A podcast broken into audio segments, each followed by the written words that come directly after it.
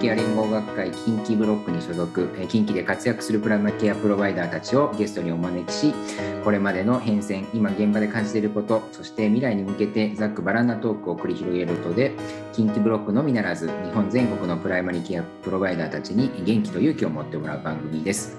今日はですね、近畿ブロックの、えー、支部長、雨森正記先生にゲストに来ていただきました。雨の森先生、よろしくお願いします。よろしくお願いします。はい、えー、っと、今日はですね、えー、っと、えー、私も楽しみにしておりましてですね、まあ、あのまあ、近畿の重鎮のお一人である、えー、宗森先生にですね、まあ、あのまあ、今の話だけではなくてですね、あの昔からのですね、話であるとか、まあ、今の若手がですね、あの全然知らないようなお話などを聞かせていただけるとですね、大変参考になるなというふうに思っております。えー、それではですね、雨の森先生、あの簡単にですね、先生の自己紹介をしていただきたいんですが、えー、よろしいでしょうか？はい。えー、っと、滋賀県の湯気メディカルクリニックの雨の森です。私はもともと出身は滋賀県の北の方、あの湖北地方の出身になります。えー、1985年、昭和60年に自治医科大学を卒業しまして、えー、卒後5年目に今おります滋賀県の竜王町というところに参りました。えー、っと、その時がですね、28歳でした。で、それから竜王町でずっと32年おりまして、今60歳なんですよね。はい、この間、あの、ちょっと役場で話する機会がありまして、うん、私のあの、えー、医師生活は全部竜王町に捧げてきますというふうに言ってまいりました。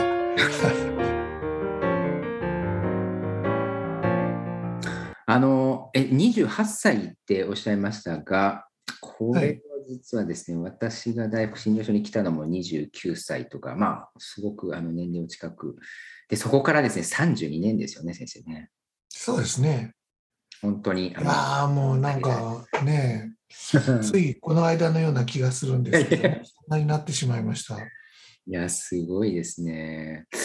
僕あの僕はあのそのちょうど半分の15年今超えたとこなんですけど15年来てもですねやっぱりそれなりにあのいろんな世代の方にといろいろこう経験があの広がったなというふうに感じているんですけど30年となるとですねあの本当に想像及ばないというかもうね一世代も二世代もあのなその中で先生なんかずっと見見ておられた患者さんがいたとかっていう話をちらっと耳にしたんですけども。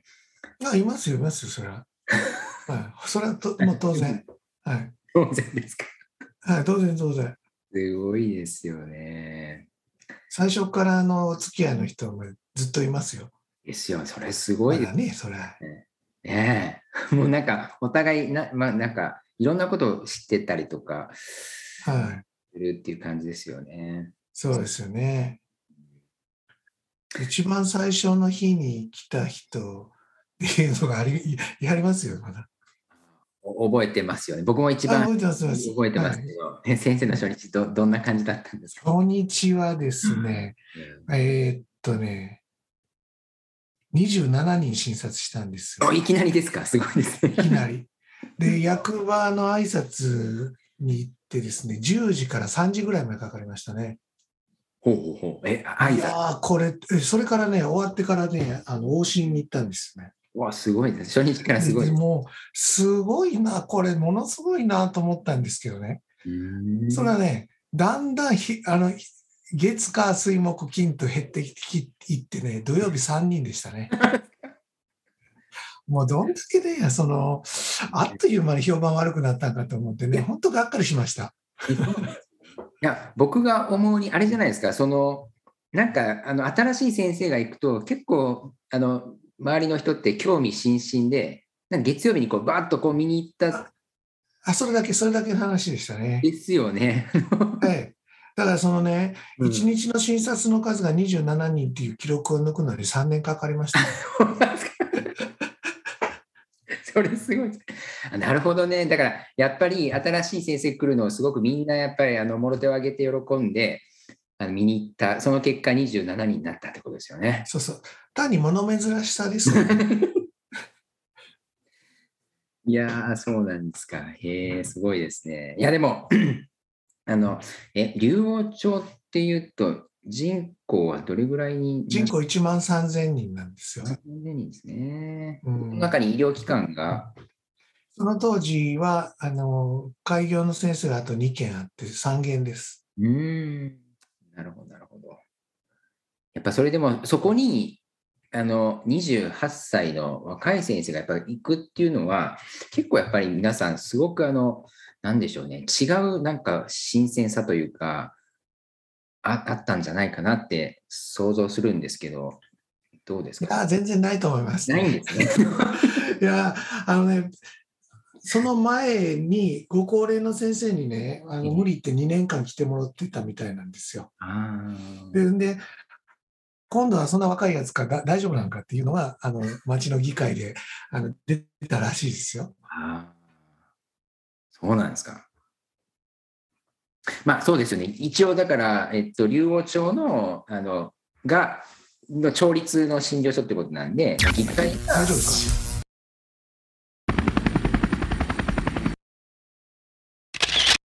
えっと、途中からで、あの、また編集し直したいなと思うんかですけど、えっと、竜王町の話で、あそう、竜王町の議会が、そうそうそうそう。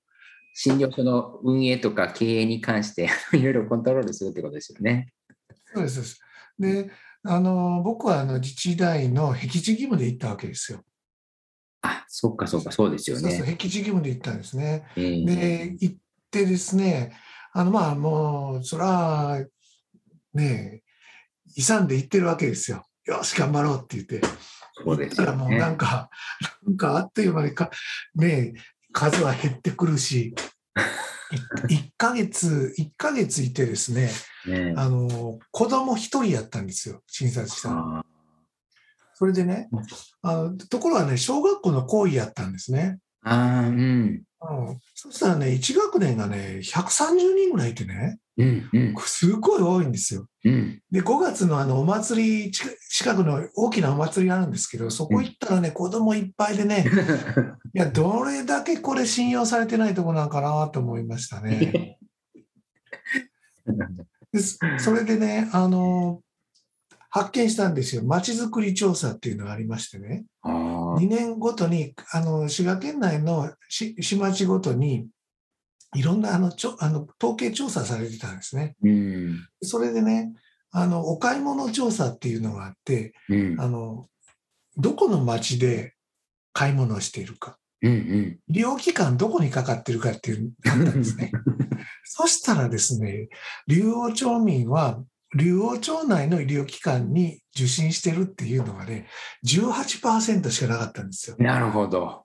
で、近江八幡市60何パーセントでね、あ自分の町が50%未満っていうのはね、県内で他ほとんどなくて、なかったんですか。あら。もうダントツの最下位ですよ。うなわ、これすごい、一番信用されてない町なんやっていうのは分かりました。うんそうなんですね。先生、その時どう思われたんですか、それで？いやー、確かにそうだよなって。そうだよね本当ねやっぱりね、ゼロから始めるよりもね、これマイナスから始めてるわけですよ。そうですよね。評判悪くって。うん。うわー、これ大変やなと思いましてね。うん。だから頑張ってたら、まあけど増えるやろと思ったんですけど、うん。なかなかそういうわけじゃなくてね。なかったんですね。うん、やっぱりね、まあ、これなりにこう、増えたなっていうふうに実感するのに、やっぱ石の上にも3年かかりましたね。いやー、そうですよね。うん、そんな、ゼロから開業して、こう、なんかガーッとこうやれたらいいんですけど、そういうわけじゃないですからね。うんましてや、そんな、20代でね、そんな、ほっといて信用されるわけないですよ、そんな。まあ、そうですよね。まあ、その子はね、あのこう突っ張ってたんでね、いや、そんなって頑張ってたつもりだったんですけど、うん、なかなかね、そういう、そう、そうは問屋が下ろしませんでしたなね。るほど、なるほど。そうなんですね。いや、でも、あの、先生おっしゃる、その3年、いや、本当に2年、3年かかるっていう感覚は、僕もやっぱり同じような感覚があって、僕も大福診療所来た時に、やっぱり同じ若いっていうだけで、なんかこう、あの、面白がられて、患者さん初めは来てくれるんですけど、本当にこう、やっぱりあの、なんか自分が目指そうとしてることが、なんとなく、あの、回り始めるなって感じるところは、まあ、3年、2、3年いこうかなってすごくやっぱ思う。そうですよね。いや、昔の人はいいこと言いますよね。本当ですね。いやこれ年取ってきてなんとなくその言葉の意味っていうかね、ああ、皆さんこういうふうに感じてたんだろうなっていうのをなんとなく最近感じるようになってきましたね。いやー、すごいですね。で、それで先生、でも、あれ、その当時、あれですか、30年いるっていうのは思われなかったんじゃないかなと思うんですけど。そんなもん思うわけないでしょ。今、そうですよね。だから自治会の義務がね、えーえー、義務で、その当時はね、だから5年かな。5年。5年ですよ。うんいや、5年も診療所にインターがあるのか、5年もこんなとこ、こんな少ないところで、ねだからもう最初なんて、だから9時に始まって9時半に仕事終わりみたいなもん。あれ、こんなところでと思いましたけどね。だから最初勇んで行ったんですけども、もう半年ぐらいでちょっとかなりで、あの、デプレッションになりましたね。そうなんですか。行った時はそうでしたからね。行った時はそうですね。そうです、そうです。もう本当そうでしたね、今から思えば。いや、本当そうですよね。そそういう時先生どう、どうやって、あの、なんていうんですかね、まあ、やりたいんだけど、まあ、患者さんニーズなかなか来ないし、まあ、診療所で待ってても、なかなかこう、やりたいことができないっていう中で、まあ、気分的にはちょっとね、辛い、暗い感じになっちゃうところもあるし、それをどうやって、なんか、ね、こう乗り乗り越えていかれたっていうのか、何をされたんですか、先生、その時いや、何をしたっていうか、もう待っててもしょうがないんで、いろいろその保健センターの保健師さんとかね、すごく、まあ今もどこでもそうだと思いますけども、熱心なんで、それでなんか一緒にこうやろうかとかね。でそこからこう、まあいろいろ、まあ、あの、あざに行って講演したりとかですね。あとはもう、あの、患者さん、病院紹介するでしょ？ええ、そうして入院してると、あの、見に行くんですよ。どうしてるかなって言って、うん、これうちの父がずっとしてたんで、あの、それで病院行ってね、まあ、病院で、まあ、邪魔するとあれなんで、あの患者さんに行ってどうしてんのって言って、ど何しても出んのっていうことで、まあ、あの、ドアつかましくね、あの、検閲と称して言ってましたね。すごいですね。当時はね、病診連携っていうのはやっぱりあんまり良くなくて、ね、当時、ね、この地域はね。でそれでね、紹介状書いても返事返ってこなかったりしたんですよ。そうだから大体、年末ぐらいにまとめてね、病院長宛てに、何月何日に紹介状を持って行ってもらったんですけど、返事返ってないんですけど、どうなんでしょうかねとか、ね、あ、送ってましたね。すごいな、先生。やっぱりすごいですね。いや、すごくないです。もう、すごい、もう、なんていうかな、ほんひどいことしてたなと思いますよ。えー、ひどいことっていうのは。えー、そういうね、なんか、なんかちょっと、トゲのあることをね、いや、でも。若気の至りで。いやいや、まあ、若気の至りだったかもしれませんけど、なんかやっぱ先生、思いがすごい強いですよね、この、なんていうか、うん、理理想が高いというか。いや、いや、まあ、そういうわけではなかったですけどね。まあ、あのやる以上は、あの、そうそうやる以上は大事な、ね、大事な患者さん紹介してるわけだから、ちゃんと見てるっていうのは、それはありましたし、あのまあ、逆紹介とかそんなんいただくことも、それでまあ多くはなりましたけどね。在宅医療っていうのは当時、あの、あんまりだ、ね、やられてなかったんですよ。で、それで、あの、まだ、あの、在送信とかそんなついてなくて、訪問診察っていうことはすらあんまりなかったんですよね。往診療しかなかったんですよ、最初行った時。1989年、90年頃って。往診療しか保健診療所なかったんですよね。けど、いや、国保診療所っていう公的なとこ行った以上は、なんかその、まあ普通のご開業の先生のやらないようなことっていうことで、あんまり当時お金にならないっていうことをやったんで、在宅医療のその往診とかそれは最初からよあのよくやってました。うん。で若い頃はね、やっぱりその、なんていうかな、もうちょっとこれ、最後入院されるのってすごいでもう抵抗感があったんで、あそうですよね。うん。まあ、それで頑張って最後までお見取りまでっていうのは、まあ、力入れてやってはいましたけどね。すごいですよね。その、さえうん、最初から平平均その年間18人ぐらいかな、い家でのお見取りは。ーあ結構いいんじゃないですか、一番最初からそんなもんですわ。すごいですね。は結構忙しかったと思います、それは。えちなみに今は何何人ぐらい年間？い、今ですか？在宅のお見取りですか？え今年間60人。ー、なあ、そんなにですか？はい。みんな頑張っててくれるんで。大体そんなもんですね。そうそう。だから、あの今、滋賀県内の市町では利用庁が在宅の見取り率が一番なんです。ああ、いや、まあそうでしょうね、そんなに。そうそうそう。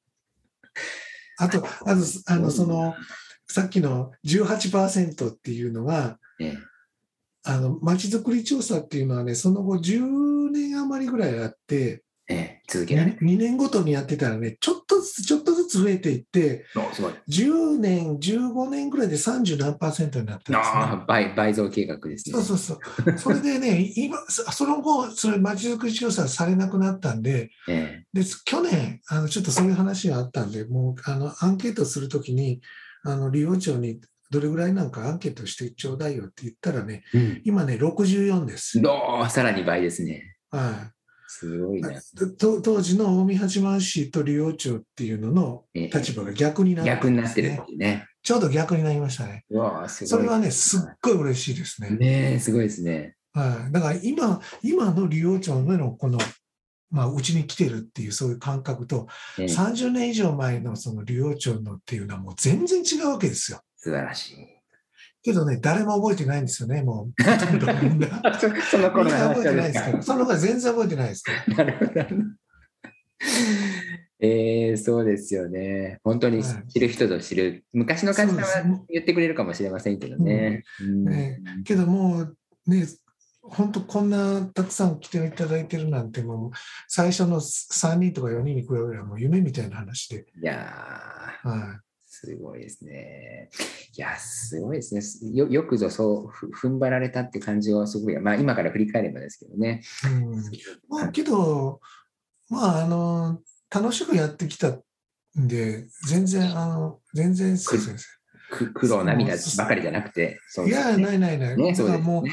あもう終わってみれば嫌なことも、そら大変なこともいっぱいありましたけど、うんうんまあ良かったかなとはう思いますけどねだからここ、この30年で、うんあの、ここの町の医療に関しては大きく変えることができたなっていうのは思ってます。いや、すごいですね。先ほど始まる前の話じゃないですけど、えだって30年前だったらうんコロナの予防注射なんてうん絶対に無理ですよ、そんな。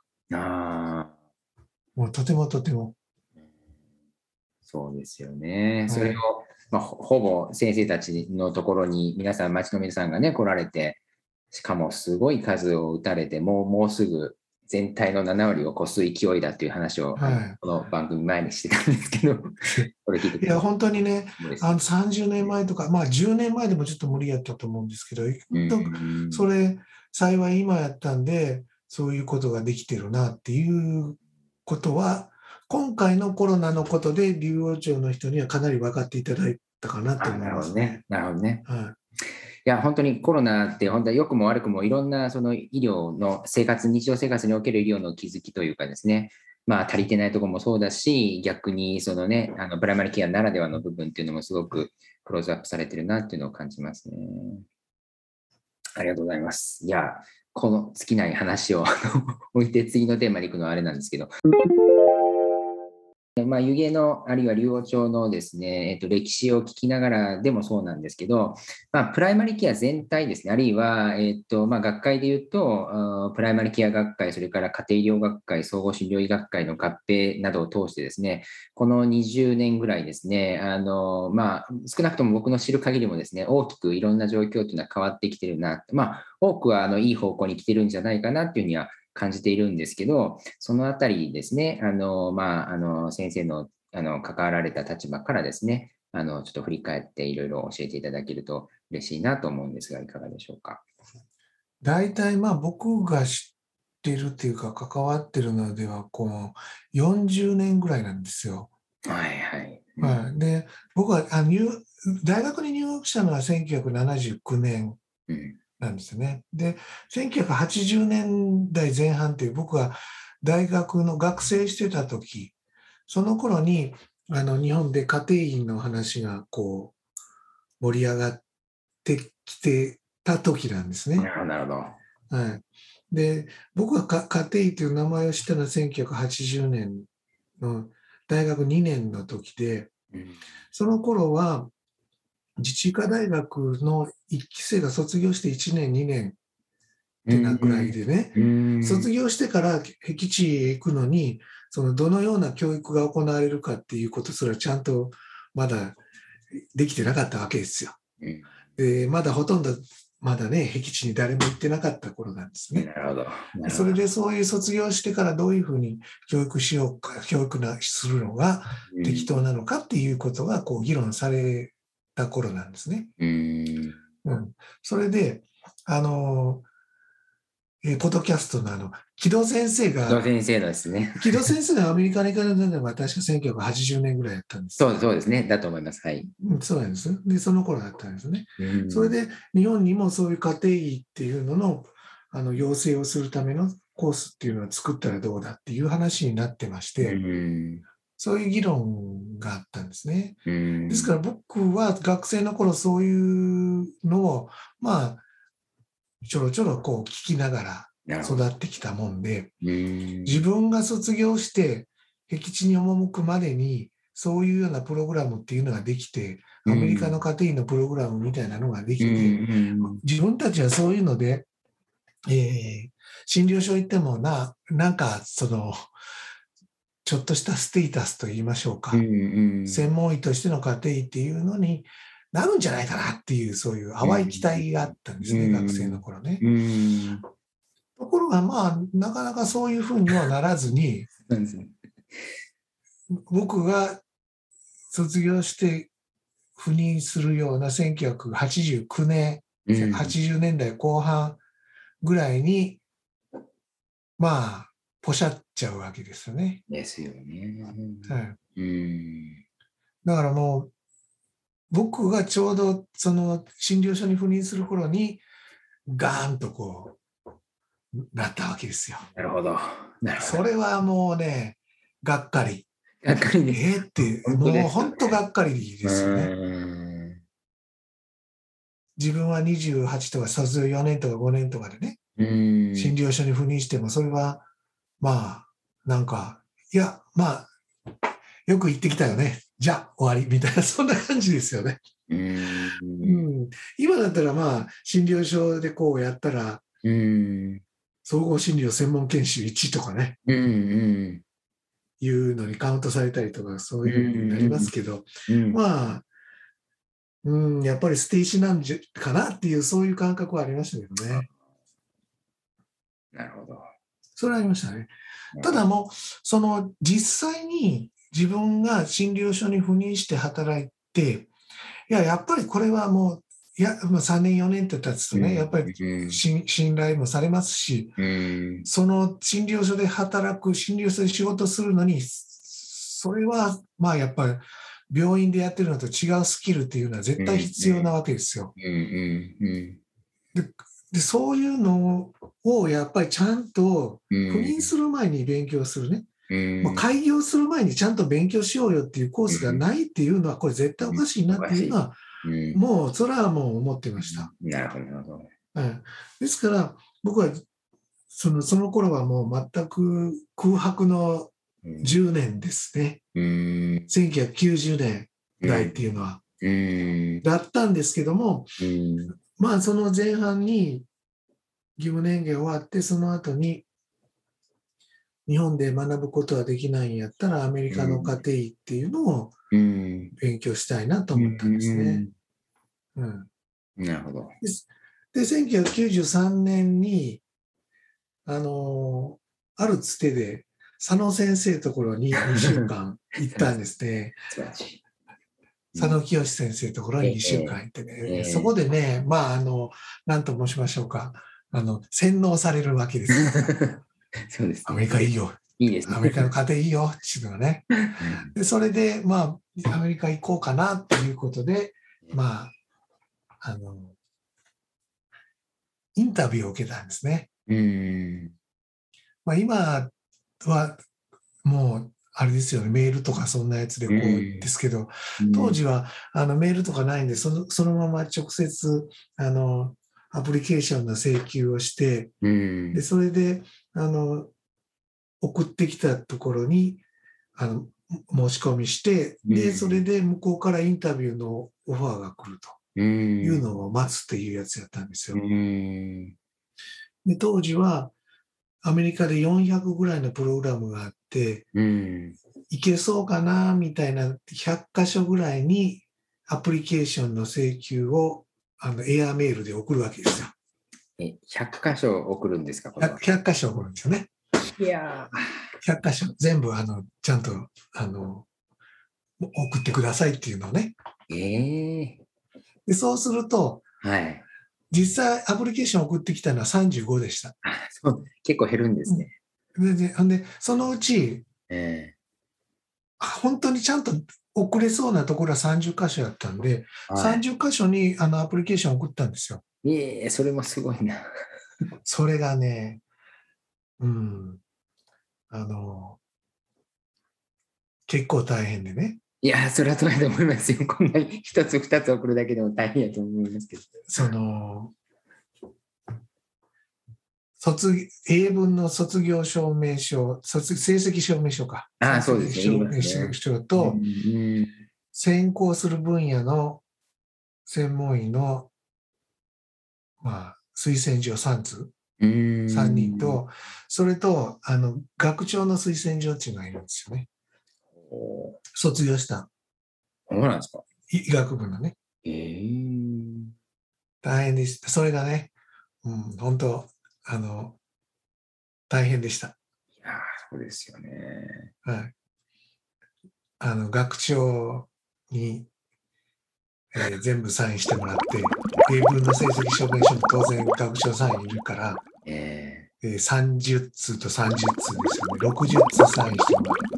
よ。えいえ立派な。もう本当、それでね、あの、送って、えー面接の招待来たのは5箇所あったんですよ。ああ、そうなんですか。はい。で、5箇所全部に、あの、面接に行きました。ええそれもまたすごいですね。はい。みんな全米に散らばるわけですよね、そこは。そうですね。ええすごいまあ、あの、こひどいもうこのひどい話言ってもいいかな。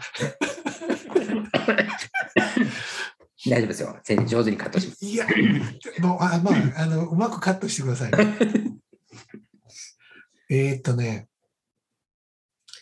一番ひどかったのは、そうなんですか。名前が。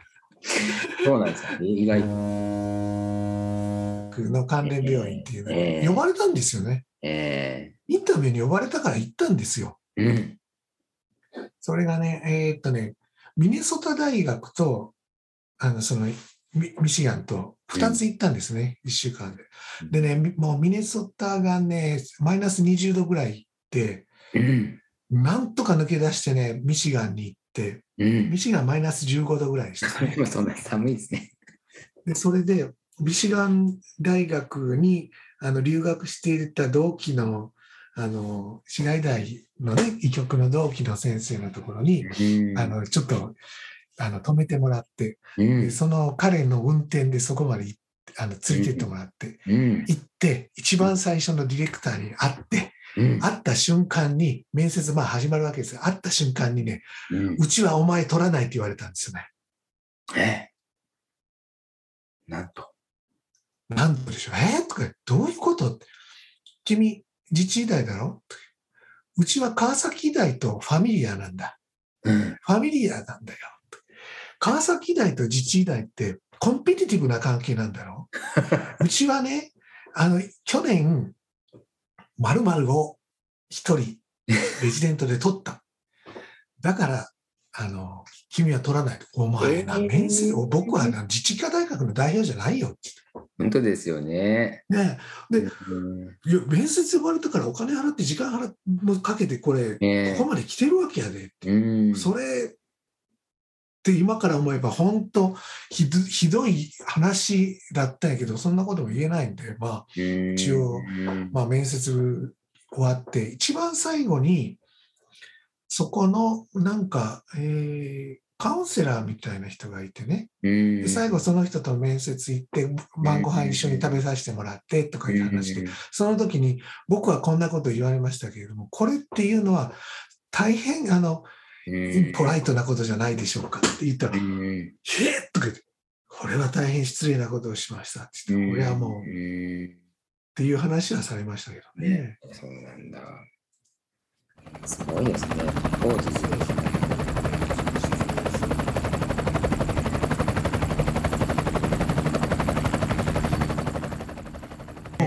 ね、本当ね、その時辛くってね、帰りに、あのーロサンゼルス経由で帰ったロサンゼルスの空港のトイレでゲー吐きましたね。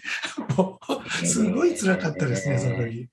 うんいや、そりゃそうですよね。いや、先生、今、笑って、ね、過去の話されてますけど、といやー、そうですよね。そんな、なかなかね。いやもうもう一つね、もうこれもね、許せん話があってね。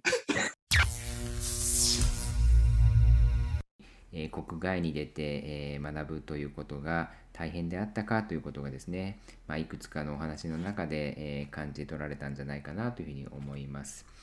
えーこの後ですね、えーまあ、ハワイ大学に行かれて、まあ、施設見学をされ、まあ、その時感じられたですね、まあ、いつかこのようなあの教育施設を日本にも持ち帰っていきたいなというふうに思われたそうなんですが、まあ、その思いがですね、えー語られるお話につながっていきますんで、えーどうぞお聞きください。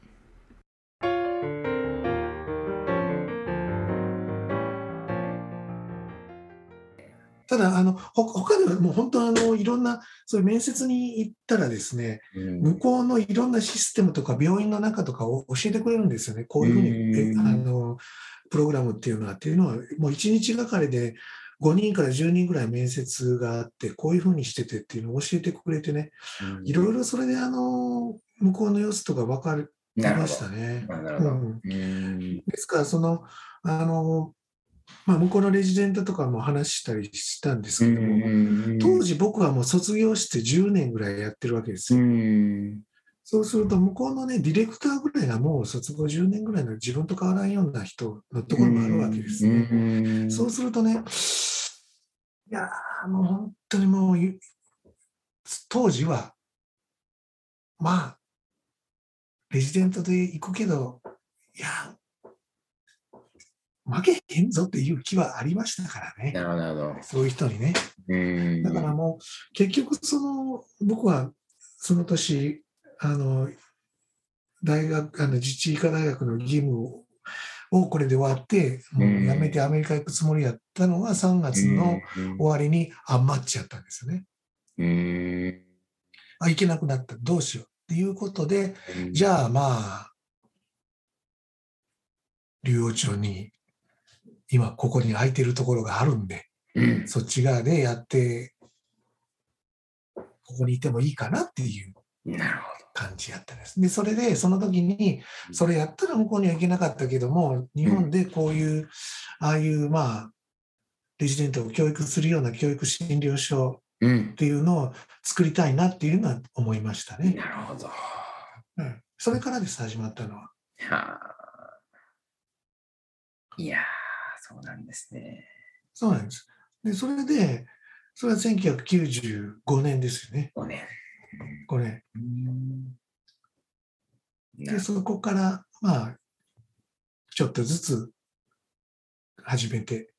で、あとは2000年、2000年開、もうここを買い取って開業したのは、えー1999年やったかな。うん。うん、それから、あの、偶然、北海道家庭医療学センターを終わった一瀬先生がそうですよね。そこですよね。そこ。そこそこ。そこですよ、先生。そこ、そこそこそこ。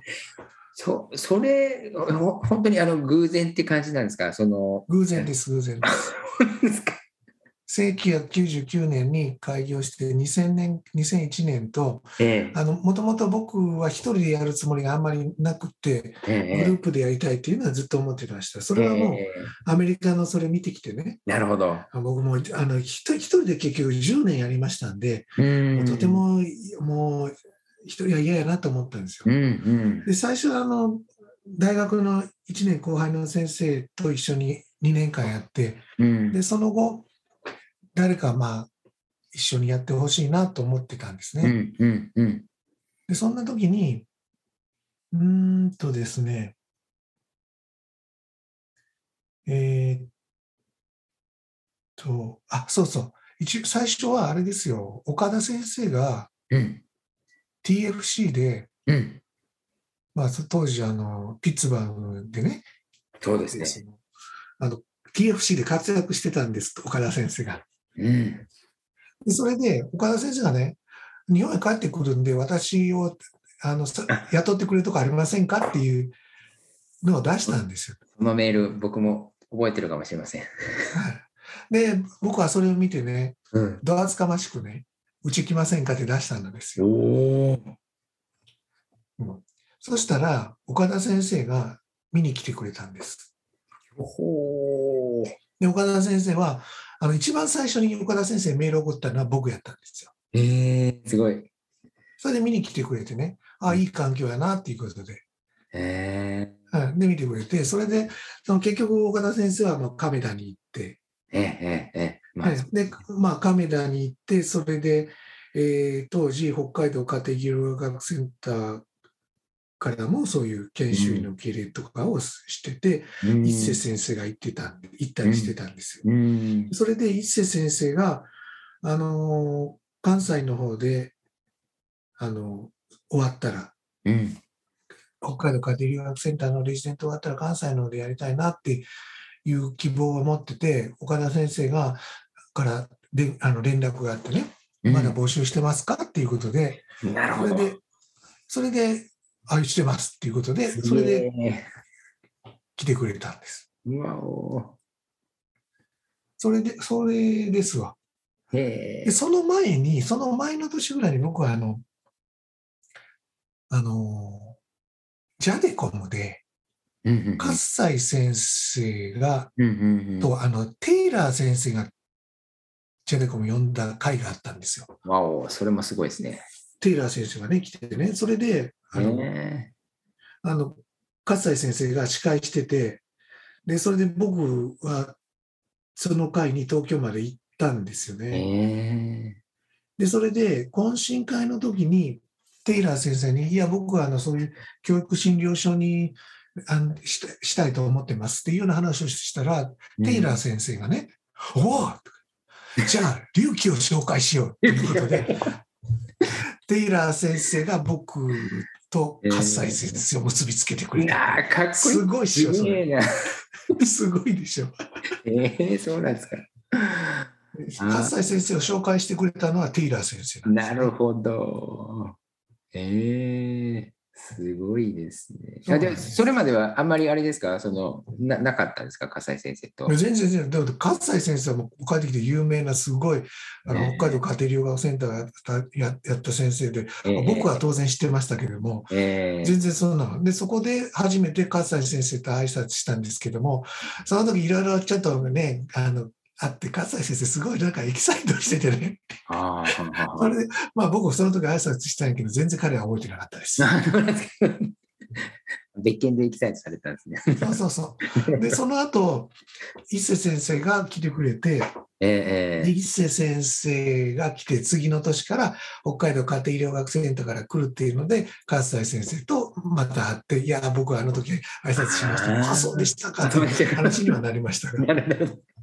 そうそええすう。ごいなか。なか面白くってね、その当時はね。ええいやいや、まあそうですね。そうそう。だからこの間、あの、まあ、あの、今、オレゴンの、あの、ドゥボア、あはいはい、でも、はいはいはい。ドゥボドゥボアええ教授、はいはいはい。え 教授、あの、え女性の先生ですよね。そうそうそう、はいはいはい。が、その、か、あの、あれですよ、一瀬先生がいるときに、まだジャネコモの関係で、あの、吉村先生のね、うん。入りの方に行ってて、うん。で、数日間だけうちに来たんですよね。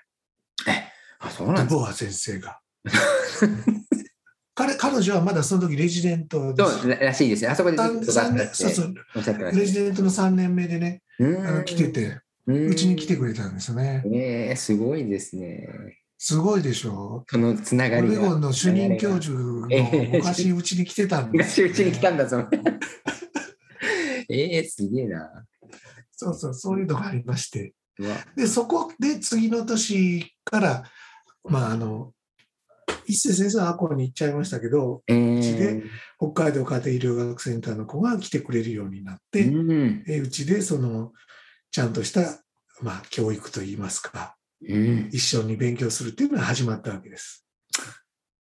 そうですよね。えも森先生とかだからそうなるわけですよね。そうそうそうそう。ねえ。あの頃からやっぱなんか湯気にいっぱい人が行くなってずっと思ってたんですよね。そうそう。それで、で結局そのグループ診療でやりたいなと思ってたんですけれども、なんかそれがあのグループ診療っていう形になってきたわけですよわ。けですよ。人が集まると。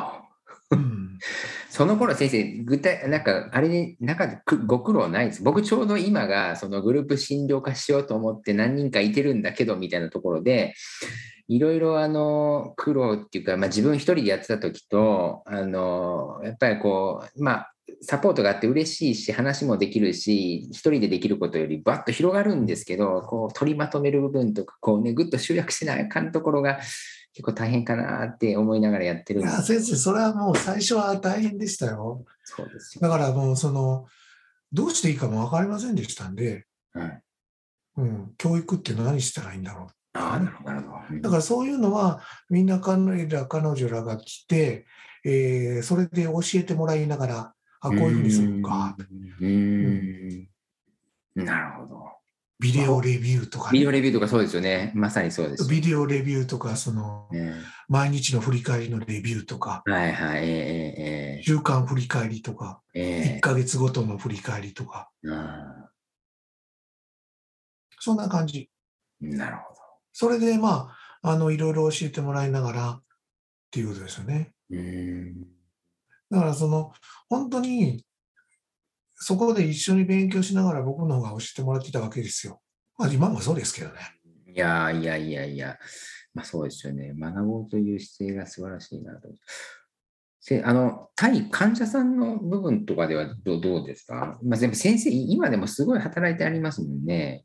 いや、もう最近働いてないです。あ ああのね、あのー最初は当然まあ僕がメインなわけですよ。えええけど、まあやっぱりそうすると、まあその、待ち時間も増えるし、えうん、その間こっちの先生でもいいですか？みたいな感じでなりますよね。うん、なりますよね。うんうん、でそれでまあ増えていく感じですかね。なるほど、なるほど。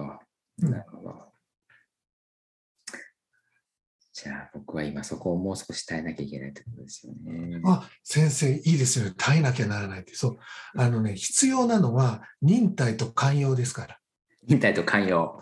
忍耐と寛容ですね。なるいやあの、指導員に必要なのは忍耐と寛容です。ーなるほど、なるほど。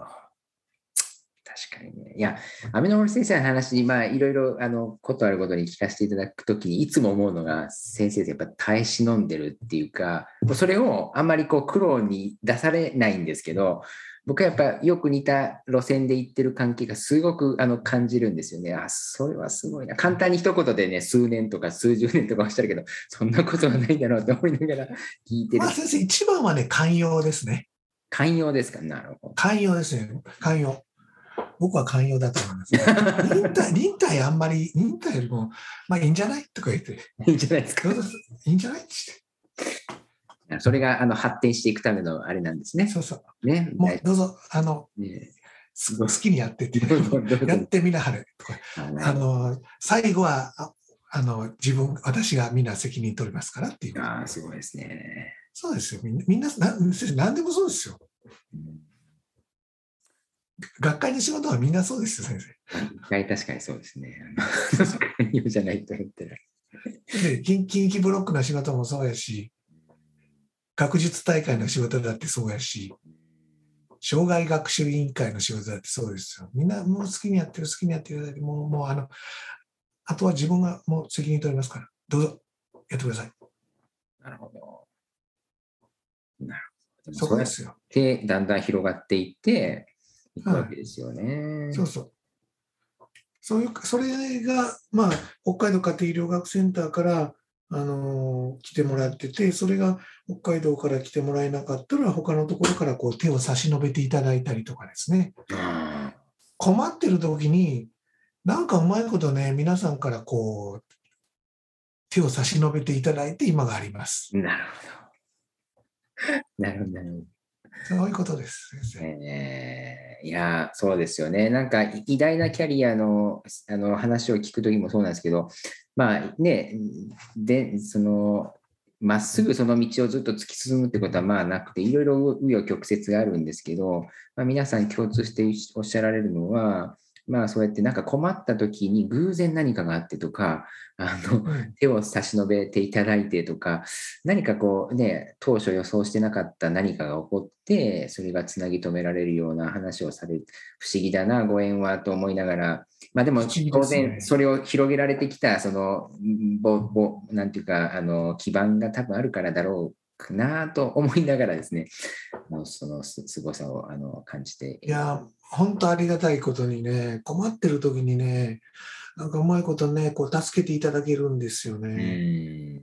素晴らしい。本当ありがたいなと思います。でしょうね。得、得でしょうかね。それは何でしょうか。いやー、なんかね、うん、運がいいんや、よかったのかなって、ね、運もあるでしょうし、えー、はい。まあ、それそういう歴史を得て、今、えっ、ー、と、湯気メディカルクリニックは、先生、医師が何人おられるんですか？今、常勤が10人かな。かな かなですか？もうもうね、数えるの難しくなってきた。数えられないんですよね。いやうちの職員と、もう職員として、選考医もみんな、あの病院とか行ってもらってるんで、そういう子も混ぜ,、ま、混ぜると、まあ、十数人にはなりますけど、ね、常勤でうちでこう働いてるのは10人ぐらいですかね。うん、すごいですよね。いや、この間、あの、見学をさせていただきまして、はい、驚きましたし、あの、まあでもあれですね、職員の方みんな一体になって、あの時たまたまあの、職員会議みたいなのがあってですね、全員が、はい、あの集う機会があって、僕もちょっとあのそばにいさせていただいたんですけど、すごいこう一体感があるあるとか、こうね、あの家庭的な感じっていうか、まあ、あんなにたくさん人数おられるんですけど、すごいあのいろんな方がなんか随所で活躍されてる姿が、なんとすごくあの伝わってきたなと思いながら、あの素晴らしいなと思って感じさせていただきました。うん、ありがとうございます。なかなか今はね、あの一緒にできないんでね。まあまあ確かにそうですね。あの時そうですね。あれあれはコロナ前だったんで。えー、そうそうそうそう。えー、えー、でしたね。大体やっぱりね、あの必要に迫られていろいろするときは、まあ最初大変なんですけど、それはね、失敗しませんね。うん必要に迫られて、何かの授業をするっていう感じだとね。なるほど。ねえ、だんだん診療所も大きくなって、またなんか新しい建物が建つという話も。あそうなんです。最初ね、あの一番最初赴任した国交診療所が、うんえー老朽化してるんで、うん建て直しということで、今度10月から新しいところになります。あすごいですね。はい、それは、えっと、湯気とちょっと離れてるんですか？車で10分ぐらいですかね。ね。うんはいうんなるほど。行ったり来たり先生がされるわけですか。僕は週に、今、週に1回だけ、水曜日の午後から行ってますけど、うん。はい。いやーなんかますます発展していく、素晴らしいですね。いやいや、もう、うちだけがね、うまくいっててもしょうがないんで、ええあとはもう本当、今の、あのへ今はねあの、僕は僻地医療が今後、うんあのもっとやりたいなっていうのはずっと思ってます。なるほど。もっともっとなかなかね、なかなかそのうん。あの僻地医療、僕らの頃からずっとまあやってますけども、うん。どう考えても30年前よりもあのひ具合は悪いですよね。地域偏在はもう全然ひどひどいです、ひどくなってるっていう。全然ひどくなりましたね。うん。もう本当ひどいですね。びびっくりしますけど、うん。もう都会集中そうですね。一曲ですよね、本当にね。一曲、もう都会ばっかりですよね。うんなんで都会がいいんだろうなと、今のコロナでも思うんですけども、そうですよね。うんうんもう本当、ね、それがね、もう、それをうまいことこう、少なくとも医療に関しては、もうちょっとうまいことできないかなっていうのはずっと思ってきたんで、うん幸いちょっと、なんとか支援できるようにうんなってきたかなっていうんで、今後5年、10年でうまくやれたらいいんだけどなと思ってる今日この頃です。なるほど。それが先生の次の夢なんですよね。そうですね。うーん、すごいですね。ありがとうございます。なんか、あの、あっという間に時間が経っておるんですけど、あと先生、後半っていうか最後のあたりですね、近畿ブロックのですね、えーまあ、たくさんいてるあのプライマリケアにかかる先生方、まあ、多職種の方も含めてですね、この、まあ、JPCA の近畿ブロックを、まあ、どういうふうに発展していくのがいいのかなっていう、まあ、あの支部長としての展望とかですね、含めてお聞かせいただけるといいかなと思います。いかがでしょうか？いやーやっぱりですね、あの、若い人に入ってもらわんとうんうんうん。そうですよね。いうのは一番ですようね。ん、そうですよね。なんか、もともと確かに他の学科に比べると、あの、わ若手が割とこう入りやすいし、雰囲気がやっぱちょっと違いますよね。で若手でねあの、手を挙げては言ってもあんまり、まあ、時々怒られるんですけど、あの、あのみんなウェルカムでこうね、言っていただけるこの環境っていうのは、まあ、今も昔も変わんないなって、僕あの、入った当初すごくそれを感じて、あの、あ、ここいいとこだなと思った記憶があります。うん。あの、やっぱりそのあたりがね、10年前、20年前、30年前とは全然違いますね。うん。で、なんか新しいことをやっていこうっていうような若い人がすごく多くて、多くなって、うん。あの、学会としての、まあ、今の選考医向けとか、うん。あの勉強会とかそういう行事にね、すごく積極的にこう絡んでいただける方っていうのは非常に増えましたんで、うん。それはありがたいなと思ってます。うん。もうあとはもう今後、その府県支部でうん。いろいろそう独自にやっていけるような道ですね。それと、もう少し規模を大きくした近畿としてうんやっていくようなそういう行事、うんそれをうまくやっていければいいんやけどなというふうに思ってます。お金かけずに。おお金かけずそこお金かけずにですね、やっぱりね。素晴らしい。うんそこですよね。そうですね。それ大事ですね。うんうんなるほど。あのききっとニーズはね、すごくああるんですよね。あのそれをどう形に結びつけていくかっていうとこですかね。もう本当に方向性としては大賛成です。うんうん。もう、今のこのコロナのこういう時代になって、やっぱりプライマリーケアの仕事っていうのはやっぱり大事な仕事でね、はいそういう、きっちりそういう仕事のできてるところは結構うまくこういけてるような気がするんですけどね。そうですね。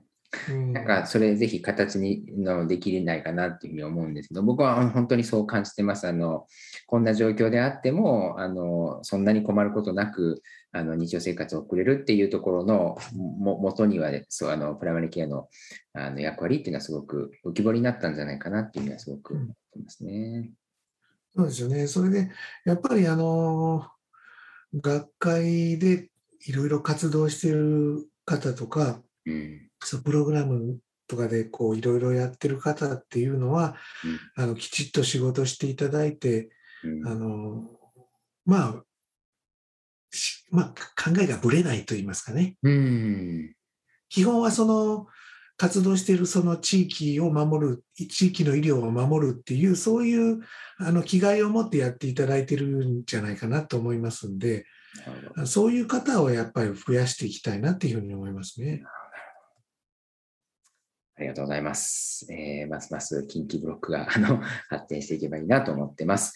えー最後ですね、えーっと、ありがとうございます。えーっと、学生初期研修ですね。まあ、今のあのお話がもうそのまま当てはまるかなと思うんですが、あのメッセージという形で形で締めさせていただければなと思いますので、よろしくお願いします。はいえっと、長いことお話聞いていただいてありがとうございました。で僕らがあの学生の頃と比べますと、プライマリーケア総合診療家庭医になるための道筋っていうのは、あの十分できてきてるかなと思ってます。でそこにそそこのコースでうまく勉強してもらえれば、最短のコースでやっぱプライマリーケアをあの十分高いレベルまで学ぶことができるようになってきてるかと思いますので、あの安心して入っていただければいいかなと思います。はい、よろしくお願いしますということですね。はい、ありがとうございます。えーっと、雨の森先生、お忙しいところですね、えー大変、えーっと、昔のお話も含めてですね、興味深いお話聞かせていただきました。ありがとうございます。ありがとうございえーっとました。引き続き、あの、近畿ブロック盛り上がっていけばいいなと思っておりますので、どうぞよろしくお願いします。